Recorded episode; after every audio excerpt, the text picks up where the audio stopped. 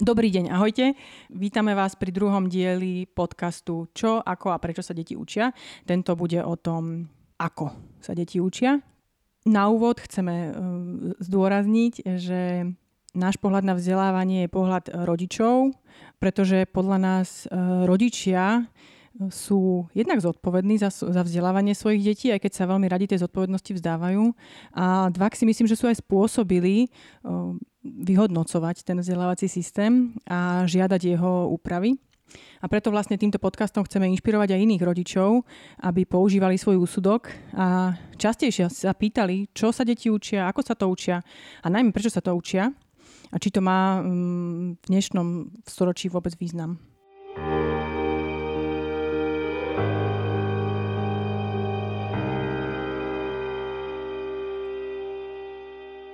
Okrem toho, že sme rodičia, sme aj sociológovia a to nás možno trochu viac predurčuje na takú uh, analytiku s odstupom alebo vnímanie sociálnych systémov trošku z iného pohľadu ako štandard, ako ten žitý štandard.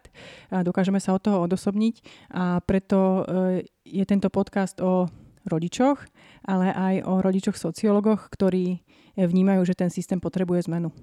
Tak aby sme nadviazali na ten posledný diel, tak e, by sme asi mohli začať úvahou na tému, že aký je rozdiel medzi vzdelávaním a poznávaním, pátraním po zmysle. Pričom mňa vlastne napadá taký myšlienkový, alebo dva také myšlienkové experimenty. Prvý je, že skúsme tak veľmi si zahypotetizovať, čo by sa stalo v prípade, že by zrazu učitelia nemuseli ísť podľa nejakých predpísaných kurikul vzdelávacích. Keby nemali napísané, čo sa majú deti v danom ročníku naučiť. Čo by sa asi tak stalo podľa teba? Myslím si, že by zrazu nikto uh, nevedel, čo má robiť ani ako, ako vlastne merať kvalitu, lebo um, u nás je to vzdelávanie postavené na takej tej kultúre, ako keby to bol mechanický systém. To znamená, že je to, nejak sme uverili tomu, že rovnako ako e, skladanie aut a mechanická výroba, e, môže fungovať aj nejaký vzdelávací systém. A tým pádom sme zaviedli nejaké prísne testovania, mriežky, presné štandardy v číslach, vyhodnocovanie. A, a tým pádom sme zaviedli aj úplne jasne definovaný obsah, tým pádom sme zaviedli iba jeden spôsob toho, ako sa to má učiť, lebo však nebudeš mať dva druhy pásov, keď stačí jeden. Hmm. A myslím si, že e, práve toto, že sme všetci v podstate zvyknutí na to vnímať to ako mechanický systém, nás predurčuje k tomu, aby sme bez toho systému zostali absolútne bezradní. Také slovné spojenie, že vzdelávací systém je také, že do neho nejako vlezieš a nejako ťa vypluje, nejako ťa zomelie a často ho kritizujeme a pritom ho reprodukujeme. Áno. Ale ešte, ešte skúsim ten e, druhý myšlienkový experiment, ktorý vlastne vôbec není iba myšlienkovým, on sa stal, alebo stáva teraz. Čo by sa stalo, kebyže rodičia prídu nejakú univerzálnu predstavu, kebyže jednoducho vymažeme zo sveta predstavu, čo je to matematika, čo je to slovenčina, čo je to prírodopis, čo je to geografia a zrazu majú oni v rukách to, mm-hmm. o čom sa ich deti učia, mm-hmm. ako spoznávajú. Mm-hmm. Čo by sa stalo podľa teba? Podľa mňa by museli normálne otvoriť dvere a okno a pozrieť sa do sveta. Že toto je ten svet, v ktorom žijeme, chodia tu električky, normálne tu je vodovod, je tu e, príroda, je tu ja neviem, rady v obchodoch. Zrazu by museli vidieť tú realitu, ten žitý svet a začali by od neho na novo odvodzovať to potrebné. Hmm. Lebo myslím si, že ten kontakt s tým potrebným a dnešným je celkom taký stratený. Ako, e, myslím si, že deti sú prirodzene zvedavé na to, z čoho sa skladá toustovač napriek tomu ten rodič vlastne vôbec netuší, z čoho sa skladá ten toustovač. Ako keby ten kontakt s tým žitým svetom, dnešným mm. našim, je strašne malý a keby sme odstránili hypoteticky všetky tie predstavy o tom, čo je vzdelávanie, tak si myslím, že by sa rodičia tým pádom chytili prvé toho žitého sveta a urobili by veľmi dobre, si myslím. Smeroval som k tomu vlastne týmito dvoma myšlienkovými experimentami, že zdá sa mi, že ten tak keď ho teda označujeme ako vzdelávací systém, ktorý buď kritizujeme alebo chválime, tak mám taký pocit, že ten problém vlastne nie je, nie je na strane detí. A napriek tomu, že my strašne radi kritizujeme, aké sú deti dneska povrchné, aké sú hlúpe, ako sa sústredia na úplne nepodstatné veci, ako nedokážu žiť v kontakte s prírodou, zaujíma ich iba PlayStation, alebo ich zaujíma iba flákanie sa kde si po vonku a zaujímajú ich influencery na Instagrame a repová hudba, tak premyšľam nad tým, že keď toto kritizujeme, že či vlastne o mnoho viacej nekritizujeme, a to mi príde vlastne správne, sami seba, respektíve systém, ktorý neustále reprodukujeme. Teraz ide, tak ako sme sa bavili v tom predošlom podcaste, že ide o no na jednej strane štát a jeho aparát a jeho logistickú silu a na druhej strane ide o rodičov a tú obrovskú masu zdieľaných významových mýtov o tom, aký, aká je podstata vlastne učenia, čo je to učenie sa, čo je to vzdelávanie, mm. na rozdiel od tohto poznávania. Hej, mne sa zdá, že to, to nadávanie na mládež a na deti uh, je niečo podobné, ako keď uh, my v marketingu začneme hovoriť o tom, že ľuďom šíbe. Mm. Že, že ako keby sú úplne není súdni, že kupujú divné veci, nevieme ako... A začneme osočovať ľudí z toho, že vlastne že dneska sú tí ľudia ale sprostí, alebo dneska sú tí ľudia ale neschopní. A pritom tiež to podľa mňa viac hovorí o nás ako marketeroch, že ich nie sme schopní pochopiť, lebo ľudia v skutočnosti neosprostievajú. A akože aj to, čo si čítame o vývine IQ, napríklad, že IQ v podstate rastie z generácie na generáciu, či nejaké typy schopností nám akoby napredujú. Hmm. Čiže, čiže akoby plošne skonštatovať, že ľuďom, ja sa hovorí sa to o mnoho vulgárnejšie, že ľuďom pipip, uh, tak si myslím, že to je presne prejav totálnej rezignácie na to, že pochopiť, čo sa vlastne deje. To, to je to, čo my vraciame do marketingu a myslím si, že toto strašne chyba školstvu. Um, a v tej súvislosti s tým, že ako sa učiť, keďže o tom je tento diel, um, si myslím, že um, sme nepochopili alebo odhliadame od jednej veľmi zásadnej veci a to je to, že každé dieťa je naozaj iné. Mm. A mechanický systém si vynúcuje rovnakosť a keď sa spýtaš rodiča, ktorý má dve deti, máme veľa kamarátov, čo majú dve a viac detí, hej? Tak e, spýtaš sa ich, že či sú rovnaké tie deti, tak ti povedia, že sú tak strašne odlišné už len tie dve ich deti od seba. A to sú deti jedných rodičov. Hej. E, že, že ti úplne príde, že ako môže byť ten školský systém tak e, unifikovaný, keď deti dvoch rovnakých rodičov sú tak strašne odlišné.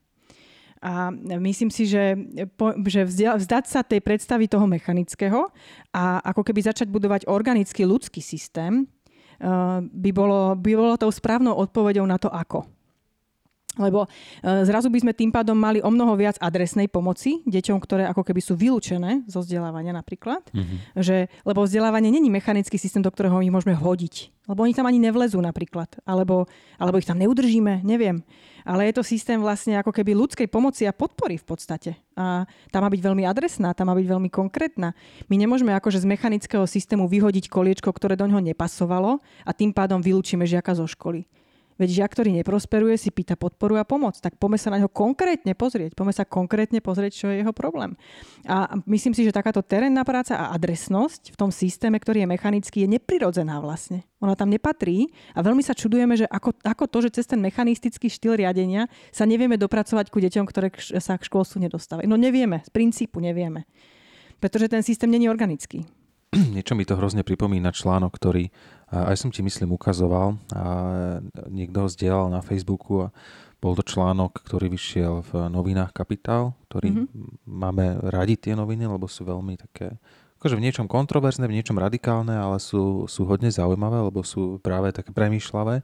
A bol tam veľmi silný článok o tom, ako uh, vlastne sme úplne zabudli aj teraz počas pandémie na na obrovské množstva detí. Na jednej strane sa tešíme z toho, že si môžeme zapnúť internety a spojiť sa s učiteľmi a ano. cez online sa vzdelávať a vidíme, že naše deti sa môžu učiť to isté, čo sa učia za normálnych okolností mm-hmm. v škole aj na, na proste telekonferencii, v telekonferencii na Zoome, ale to je jedno. A na druhej strane proste sme, sme úplne uh, odignorovali proste desiatky tisíc detí, ktoré že, že nie len, že sú vylúčené z, z toho digitálneho mm-hmm. prostredia pre vzdelávanie, ale dlhodobo sú vylúčené vôbec zo vzdelávacieho mm-hmm. systému, lebo ich práve, že nikto nie je ochotný chytiť za ruku a počúvať ich, že proste sme pripravení tak maximálne nastaviť nejaký systém a snažiť sa ich tam donútiť, vkročiť. Hej. A... a bavíme sa o tom, že ideme schvalovať nejakých asistentov, ktorým akože niektorým tým deťom môžu nejako, a to je zase ten mechanický pohľad, že máme mechanický stroj, vymyslíme asistenta, ktorý do tohoto koliečko tam bude vedieť pritlačiť. Ale pritom, pritom ten, ten systém proste je nesprávne daný tak, ako je. Oni by vlastne principiálne mali byť asistenti, tí učiteľia. Ten vzdelávací systém by mal asistovať celý, jak je. To není, že teraz dáme prídavné koliesko asistenta. Hej. Tá vnímavosť toho systému, tým, že není organický, je strašne slabá. A toto, tieto vylúčené deti počas pandémie sú jedna téma. A druhá téma sú dlhodobo vylúčené deti zo školského systému, ako je náš syn.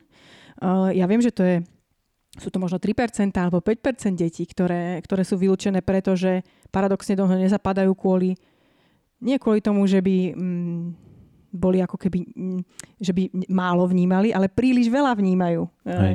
Ich ten systém vylúčuje práve preto, lebo oni nedokážu ustať to, ten tlak a tú, tú náročnosť toho systému, ale z hľadiska senzorického napríklad, hej, že trieda je pre nich veľmi náročné prostredie a není možné sa v ňom vzdelávať v podstate. A, a to je zase taká ďalšia vec, ktorú sa snažia ako keby tí, tí ľudia na ministerstvách alebo čo tak analyzovať mechanicky, že ako pomôcť e, integrácii takýchto detí do školského systému, hej. ale e, principiálne pre nich ten systém proste nie je. Tam sa ťažko môžu oni nejako uplatniť. Hej, no, že to vlastne je skôr také látanie, že vytvárame záplaty na nejaký systém, ktorý sám o sebe má problém vo vnútri. Hej. A namiesto toho, aby sme teda riešili... No toto je to, čo som vlastne podstatu. už ja riešila niekoľkokrát, že ja si myslím, že škola by nemala byť uzatvorené vyučovanie v triede, ale že by to malo byť proste centrum, ktoré môže vzdelávať rôzne typy detí. A ja si myslím, že nie len Aspergery, ako v prípade nášho syna, syna je to, že, že s diagnózou, že vlastne nedokáže akoby vôbec fungovať v tom školskom prostredí momentálne, ale myslím si, že aj také tie introvertnejšie deti a podobne, napríklad nemusia 5 dní týždňa sedieť v lavici. Alebo môžu chodiť len na, na vybrané témy, ktoré ich zaujímajú. Alebo, ja neviem, môžu sa nejako inak adaptovane vzdelávať iným spôsobom. Veľa detí chce kombinovať online svet a offline svet napríklad. Dneska si to mohli skúsiť. Skúsili si, že cez online sa mnohé vedia učiť veľmi dobre. Ako, a nepotrebujú každé ráno odísť do školy kvôli tomu a sedieť v lavici a počúvať nejaký výklad. Um, myslím si, že taká tá flexibilita toho systému, ona není možná, lebo je tak, tak sprosto nastavený mechanicky. Ale keby, ako keby tie princípy, na ktorých ten systém stojí, boli o mnoho flexibilnejšie. A aj, aj ten učiteľ, aj ten asistent, alebo už ktokoľvek, kto tam v tom uh, svete pôsobí, by mal o mnoho ako keby inak definovanú rolu. Že to není kuriér informácií, ktoré ti ako keby predáva neustále Hej. do kolečka tie isté. Fakt, ako keby ti kuriér donášal každý deň obed ale že to je mm, adresný človek, ktorý sa zaoberá konkrétnym, konkrétnym problémom, ktorý momentálne rieši s deťmi uh, a nebolo by to tak všetko strašne striktne dané, tak by aj o mnoho rôznorodejšie deti uh, dokázali v systéme fungovať.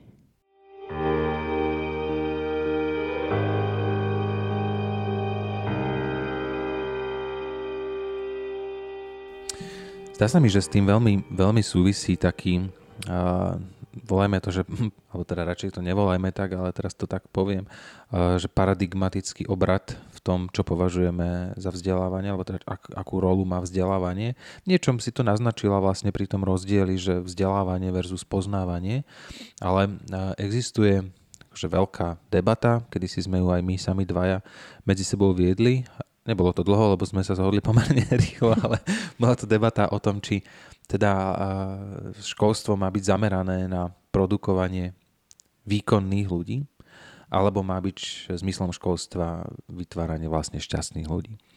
A strašne mi to zároveň pripomína debatu, ktorú je to také v niečom prekvapivé, ale podozrivo často pracujeme pre HR špecialistov a, mm-hmm. a HR a o, o, konzultantov pre organizačný rozvoj a coachov a, a oni strašne často hovoria o, mm, o pracovnom engagemente. A tak sa mi vlastne zdá, že, že ten pracovný engagement presne nie je definovaný nejakou uh, pracovnou pozíciou, mm-hmm. nie je definovaný nejakou pracovnou rolou, ale určuje ho skôr zmysluplnosť práce, ano. zmysluplnosť prežívania práce a vlastne nejaký význam, ktorý mi tá moja práca má dávať, má ma nejako naplňať. Ano. A, tak sa pýtam vlastne, že teda keď pripravujeme v, v v školách deti na to, aby boli výkonné, či ich vlastne neuberáme práve o to, aby mohli byť šťastné, aby videli vo svojej práci sebarealizáciu. No jasne, tak keď tým šťastím myslíš sebarealizáciu a nejaké nejaké akoby zužitkovanie svojho vlastného talentu a radosť z toho, že, že môžem dávať celku zo seba niečo, tak mm-hmm. áno, úplne súhlasím. No. Ako myslím si, že taký ten hon za šťastím, že teraz len aby sa stále usmievali, je nezmysel lebo to tak proste nie je. A myslím si, že prechádzať frustráciou a problémami je dôležité. Ale šťastie v zmysle, že viem, čo robím, viem, prečo to robím, viem, že ostatným to pomáha v nejakom zmysle a viem, mm-hmm. že som sa tým pádom našiel, to by mal byť, hej, podľa mňa ten, ten zmysel. Hej, to... No ono, akože nechcel by som, aby z toho bolo cítiť nejakú hej. batikovanú ezoteriku, ale hej. aby to skôr išlo k a tomu, tomu akože zmysluplnosť práce je hej. ten termín hej, hej. a je to presne to prežívanie, prežívanie nejakého väčšieho významu. Mm-hmm. V podstate ideológia, tak ako ju máme definovanú v našej značke. Podľa mňa e, je to hodne o tom, že um, deti sa u nás, keď teda hovoríme, že ako sa vzdelávajú, tak vlastne sa vzdelávajú povrchne a vo veľkej šírke. Že um, vlastne my, my ich ani neučíme pátrať. Um, a to je presne to, že oni nepoznávajú, oni sa proste učia nakázané. A ako náhle by ten, ten proces učenia sa prebiehal pátraním, zisťovaním a že by napríklad mali možnosť sa aj mesiac zaoberať jednou témou alebo nejakou oblasťou a nie teraz, že lebo ja viem, že učiteľia majú taký strašný tlak na to, že koľko látky musia prejsť. Hmm. A oni napríklad v jednom týždni musia prejsť strašne veľa látky a musia ju rýchlo nadiktovať tým pádom a musia rýchlo akoby prebehnúť tou témou a čo najviac do toho vtesnať a zároveň veľa nestihnú, respektíve Hej. deti z toho nič nepojmu. A ako keby zostávame na takomto povrchu a keby, keby akoby ten, aj ten obsah, to, čo sa deti učia, ale aj to, ako sa to učia, bol iný v zmysle, že bol by tu priestor na také pátranie, zisťovanie, hĺbkové, trošku viacej sa ponoriť do toho problému, nájsť ňom ešte ďalší rozmer a ešte iný rozmer že by aj oni seba dokázali o mnoho lepšie nájsť eh, a svoje miesto a že by aj ten problém o mnoho lepšie utkvel v ich hlavách a, a dokázali by si ho niesť a pamätať ako niečo zmysluplné, čo sa naučili. Nebolo by to, že prebehli látkou, ale bolo by to, že prepátrali sa svetom, ktorý im v nejakom zmysle dal, v nejakom nedal význam. Hej, hej. No v tomto zmysle je podľa mňa číri nezmysel tých 45 minút vyučovania. To je taká tiež zvláštna vec, podobná ako tie predmety, že Myslím si, že k tým 45-minútovým hodinám sa prišlo tak, že sa zistilo, že deti sa na tie veci, čo ich nezaujímajú, nevedia vôbec dlhšie sústrediť. Že toto je akoby maximum času, ktoré sú ochotné dať tomu, čo ich absolútne nezaujíma. To je 45 minút. Hej? Tam sme dospeli. A, a zdá sa mi, že... To je jak bohovská definícia, to je krásne. No. Že aký je maximálny čas, ktorý dokážeš venovať niečomu, čo ťa vôbec nezaujíma. No, náš syn to má ináč v sekundách. Náš hmm. syn to má v sekundách, on tým pádom vôbec nedá 45 minútovú hodinu. Ale veci, ktoré ho zaujímajú, vie byť aj 3-4 hodiny sústavne sústredený. Hej? Uh, ja viem, že u nás to môže byť trošku iné, že, oti- že otis je, je akoby iný. Ale není tak strašne iný. Fakt si myslím, že není tak strašne iný. Že myslím si, že veľa detí má v sebe záujem a chuť. Že to, že to není tak strašne čudné. proste. Len proste nevydržia viac venovať sa niečomu, čo ich nezaujíma. A uh, ja, my sme si to, tým, že sme si že si prechádzame tým domácim vzdelávaním alebo tým poznávaním sveta mimo školu skôr, eh, tak eh, sme zistili, že on vlastne nepotrebuje ako keby 45-minútový blok sa niečomu venovať, lebo keď sa niečomu venujeme, tak sa tomu venuje v podstate niekoľko dní. Jasné, že medzi tým zaspí a medzi tým sa naje, ale nemusíme ho nútiť do nejakých eh, časových obmedzení alebo, um, alebo ho nejako stimulovať, aby ešte vydržal. Sú veci, ktoré ho strašne nezaujímajú a v tých viem, že musí rásť a musí napredovať a skúšať. Hej? Že skúšať robiť aj veci, ktoré ho nebavia. A to samozrejme život prináša tie situácie, tomu sa nevyhneme. Um, a myslím si, že aj v nich napreduje, ale opäť ako keby postaviť pre neho tak obrovskú bariéru, že teraz bude robiť len všetko to, čo ťa nezaujíma a uvidíme, koľko vydržíš, je proste čistý masaker. A myslím si, že tomuto čelia deti v školách strašne často. A myslím si, že deti naš, našeho typu, napríklad Aspergery, ukazujú len o mnoho extrémnejšie to, čo iné deti proste prehltnú, ale aj tak je im to nepríjemné. Na druhej strane je potom argument ľudí, s ktorým akože pochopiteľne by som ťažko súhlasil, ale argument ľudí, ktorí hovoria, že no musíš sa naučiť, mhm. pretože mm-hmm. s týmto sa budeš pravidelne stretávať v živote. Ano. A keď budeš na porade v práci, tak proste budeš musieť zotrvať, počúvať nejaký report alebo mhm. nejaké mm-hmm proste súhrne nejakej efektivity predaja a potom budeš musieť počúvať o distribúcii produktov v, v sieťach. A Už teraz na to neviem, nezaujíma vôbec, čo Neviem hovoríš. o čom všetkom. No. no áno, ale že, že proste tvojou úlohou je sa naučiť pretrpieť aj hodinu dejepisu, napriek tomu, Hej. že si úplne posadnutý e, proste počítaním a nejakých e, proste mm-hmm. rovníc o troch neznámych v mm-hmm. kontexte s niečím úplne iným, ja neviem. Áno. A tak sa akože zamýšľam nad tým, že či uh, tento argument je alebo nie je vôbec uh, opodstatnený, do akej miery vlastne uh, sa ty potrebuješ naučiť prispôsobovať mm-hmm. existujúcemu svetu, v zmysle teda rôzni ľudia fungujú rôzne a napriek tomu musia spolupracovať. Ano. Takže či toto je akože dobrá odpoveď proti strany? Víš, ja si myslím, že to je vždy otázka miery, vieš, že na čo sa fokusuješ. Lebo keď sa budeš fokusovať aj vo vzdelávaní, aj v žití na to, že musíš trpeť vlastne, tak budeš trpeť. Ako, eh, hej, myslím si, že každý sa musí učiť prekonávať prekažky, ale je úplne z podstaty človeka vlastne dané, že človek vie prekonávať prekažky, len musí vidieť zmysel, prečo ich prekonáva. Hej? hej. Musí mať cieľ. Musí vedieť, za čím ide, musí vedieť, k čomu to smeruje.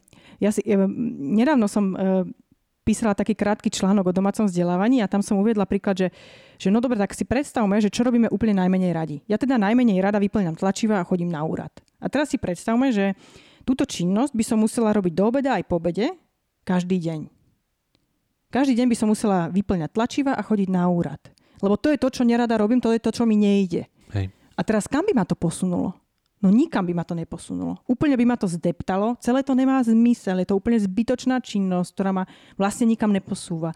Dobre, naučila by som sa trošku viacej trpezlivosti a možno aj nie, pretože aj trpezlivosť má svoje hranice. A možno, že by som sa akorát tak naučila neovládnuť sa a niekomu by som ublížila. Toto mi zase hrozne pripomína ten psychologický prístup, že pozitívna psychológia mm-hmm. rozvíja aj to, v čom si silný a v to, v čom si slabý. A na to sa vlastne vykašle, lebo aj tak sa ti nepodarí dosiahnuť nič lepšie ako štandard, alebo teda priemer. A premýšľam nad tým, že či, či vlastne je vôbec zmysluplné pristupovať teda k tomu tak, a kedy si to povedala, a myslím Iveta Malachovská, čo bol pre nás obidvoch úplný headbang, čo sme mm-hmm. sa hovorili, že Kriste pani, jak tento človek sa takto môže vyjadrovať verejne v, ešte v médiách. Hej a hovorila, že sa jej zdá, že šikana je tak trošku potrebná, aby si deti zvykli. Jasné. No áno, tak to je presne o tom, že ona si chce, aby ten svet fungoval na šikane. No. Tak ako, ja si myslím, že by nemal svet fungovať so šikanou a chcem urobiť maximum preto, aby tá šikana neexistovala. To znamená, že budem o nej hovoriť, budem sa snažiť tie situácie analyzovať s deťmi, budem sa snažiť im zabrániť tým situáciám a budem sa snažiť citlivovať tie deti v tých veciach, každé tým spôsobom, ktorému je schopné porozumieť. Pretože si myslím, že svet by mal fungovať bez šikany. A nebudem sa zmierovať s faktom, že funguje so šikanou. Takisto sa nechcem zmierovať s faktom, že práca má byť strašná nuda a mám tam trpeť. Proste Hej. s týmto sa nebudem zmierovať. Ako, akokoľvek viem, že na ceste mojej životnej budem častokrát musieť prekusnúť a zvládnuť tieto situácie, tak proste moje nastavenie nie je také, že, že to príjmem ako fakt, ktorý... E, my žijeme v slobodnej spoločnosti v podstate, tak akoby my by sme tým pádom mohli na ne participovať normálne, že tu je tá možnosť. Hej. že hej, hej. práve toto nám tá spoločnosť slobodná dáva. A myslím si, že to je aj ten pohľad na prácu, aj, aj u mňa osobne, že Mám sa učiť trénovať, žiť v prostredí, ktoré je pre mňa strašne nepríjemné. Hej, že mám sa učiť vytrénovať sa v tom, aby som vydržala pracovný kolektív, ktorý je akože zložený z veľa ľudí, je tam veľa stimulov, je tam veľa farieb, je tam veľa hlukov, eh, je tam veľa tém, eh, je tam veľa tlaku. Mám sa akože trénovať v tomto vydržať? Alebo mám normálne povedať, čo potrebujem, ako to potrebujem a maximálne tú realitu uspôsobiť tomu, ako ja fungujem. Lebo ja, pre mňa je to B o mnoho schodnejšie. Myslím si, že toto je niečo, čo chcem naučiť a o sa myslím, že sa to učí. Že, že on má normálne ústa, on má schopnosti, on vie povedať, čo chce, ako chce a ten svet sa normálne sám vie prispôsobiť. Je to vôbec žiadna veda. Ako, ja som si to uvedomila aj sama na sebe v práci, že pokiaľ som nepovedala, že mi niečo vadí, tak sa to nezmenilo. Napriek tomu ale boli ľudia, ktorí boli presvedčení, že veci nejako majú fungovať, že sa máš vedieť nejako správať, stanovovali voči tebe nejaké očakávania a tých by si dneska zo spätného pohľadu označila ako hodne blbých šéfov. Áno, to je pravda a od takých treba ísť proste preč.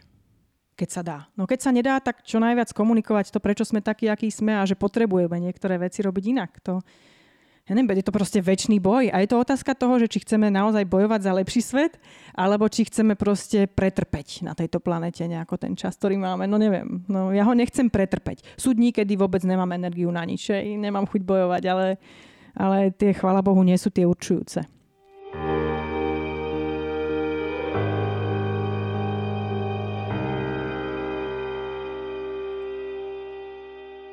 Takže, uh, takže ako by sa deti mali vzdelávať? No pre nás je, ako je tam určite viac podnetných vecí, o ktorých sa dá premyšľať a, a dá sa uh, ich zmeniť. No ja si myslím, že to, ako vzdelávať, sa veľmi týka prostredia a podmienok, v akých sú deti vzdelávané. A zás tu je problém školského systému, ktorý vytvoril podmienky a prostredie, e, do ktorého buď niektoré deti vôbec nevpúšťa, alebo sa v tom prostredí deti cítia absolútne mm, e, akoby zošrobované mm-hmm. a e, to prostredie pre nich je vlastne absolútne nepodnetné alebo, alebo príliš nátlakové. A s týmto súvisí aj napríklad to posadnutie testovaním že my sme ako keby tým, že mám, žijeme v tak mechanicky nastavenom systéme školstva, tak, sme, tak si myslíme, že alfa omega zisťovania, či je školstvo dobré, je testovanie. A a deti sa vlastne učia pre testy a my ich testujeme, aby sme vedeli, či niečo vedia. Čo je akože v nejakom zmysle OK, overovať si svoje vedomosti. Vôbec nie som proti overovaniu si vlastných vedomostí. Ale, ale to je vlastne len taký ako keby vedľajší nejaký prostriedok a to není cieľ. A to sa tak ako by povýšilo namiesto toho, aby ten cieľ bolo to samotné poznávanie. A bez toho, aby som sa bál toho, že som nedostatočný napríklad. Bez toho, aby som sa bál toho, že neúspejem. Lebo napríklad môžem byť veľmi omylný a je to úplne v poriadku byť omylný. Um, takže myslím si, že to, že ako sa vzdelávať, hodne súvisí aj s týmto, že, že či je vzdelávanie, poznávanie ako chybový proces, ktorý ma niekam vedie, alebo že či to je proste nastavenie na to splniť predstavu 100% a uspieť na teste. Provokuje ma toto uvažovanie asi kvôli tomu, že ja čo si spomínam ako decko, keď som chodil do školy, tak ma pomerne dlhú dobu, až kým neprišiel teda taký zásadnejší zlom v mojom pubertálnom vývoji, ma označovali za bifloša. Mm-hmm. A pamätám si ten pocit veľmi bytostne, lebo mne to strašne vadilo. Ja som sa nikdy vlastne neučil. Nikdy ma nebavilo sa učiť. Mal som veľký problém, až to na, na vysokej škole podstate eskalovalo do rôznych typov takých akože explicitných sporov a konfliktov a, s prednášajúcimi, ale som mal vždycky vlastne veľký problém sa učiť kvôli tomu, že presne som hľadal skôr zmysel, že ma zaujímalo, čo je zmyslom toho, čo mi niekto mm. hovorí, čo je zmyslom tých uh, textov, ktoré napísali klasickí sociológovia Trebars. A uh, mám taký pocit, že v tých knihách to poznanie je. Mm-hmm. Prekvapivo skôr v tých ľuďoch, ktorí to poznanie odovzdávajú, to poznanie ako keby chýba, respektíve v nich samých možno nechýba. Len spôsob, akým to odovzdávali, bol e, často mechanický. Ano. A teraz sa vrátim teda k tomu, že prečo, prečo biflovanie a nebiflovanie, že to vlastne nebola otázka v mojom prípade. To nebola otázka toho, že či som sa učil alebo neučil, či som bol vzorný žiačik. Lebo na mňa sa proste veci lepili nejak e, ako keby samo statne, sami od seba.